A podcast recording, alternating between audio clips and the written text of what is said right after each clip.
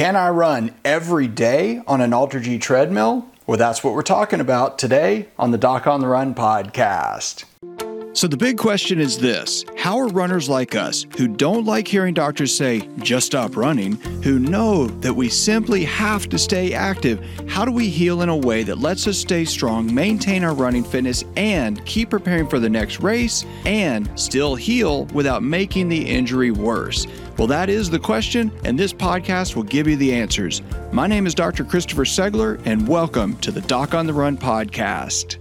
I got a great question from a runner who wanted to start running on an AlterG treadmill. And what she said was that, you know, I've been getting out of the boot, I started running on an AlterG treadmill, and everything's been going great. I feel good, I feel like a million bucks because I'm finally moving again. Is it okay for me to run every day? All right, when you think about this, I want you to think about this from a little bit different perspective. Don't think about it as you returning to running because your brain is always going to be calibrated to the fitness that you had prior to your injury or early in your injury, not after you've been spending weeks in a fracture walking boot. Think about this from this perspective instead. What if you had a friend who came to you who was not fit at all, who wanted to run a marathon, wanted to do their very first marathon, and you were going to help them train? Would you tell them to run every single day? Chances are good the answer to that would be no, because you know you have to rest and recover and make sure you don't get injured.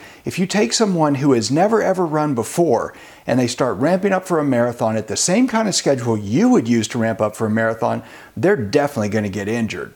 And if you ramp up and you're running on back to back days, you're probably going to make a big mistake because you have to remember your, your goals, right? You have your overall goal of getting back to running, you have your specific goal of competing on race day. But your goal when you're getting out of the boot is really, first and foremost, how you get your strength back, how you get your flexibility back, how you get your coordination back. And you have to test to make sure that every next increase in force applied to the injured tissue when you're running is safe. So, if you're running every day, this is probably the worst way to do that.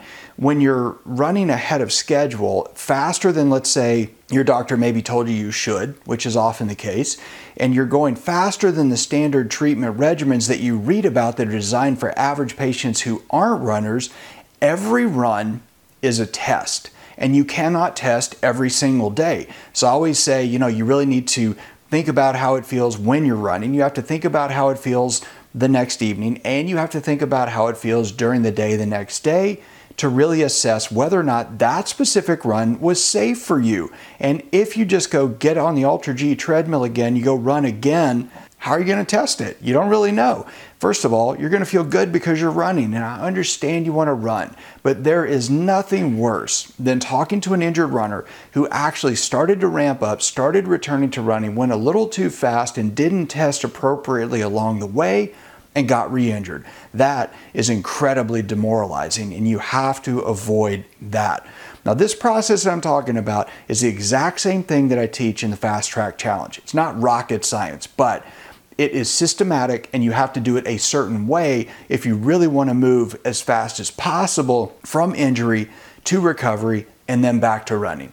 So, think about it in terms of that. And if you want to run every day on the AlterG treadmill, do whatever you want. Don't tell somebody that I told you to do it, but just remember you can do whatever you want as long as you're willing to pay the consequences. Now, if you enjoyed this training, please like it, please share it, and I'll see you in the next training. Listen, no matter where you are in your running injury recovery journey, if you feel stuck, if you're losing your running fitness, if you're confused about what to do next, I created something for you that can really help if you're recovering from an injury and you don't want to get left behind.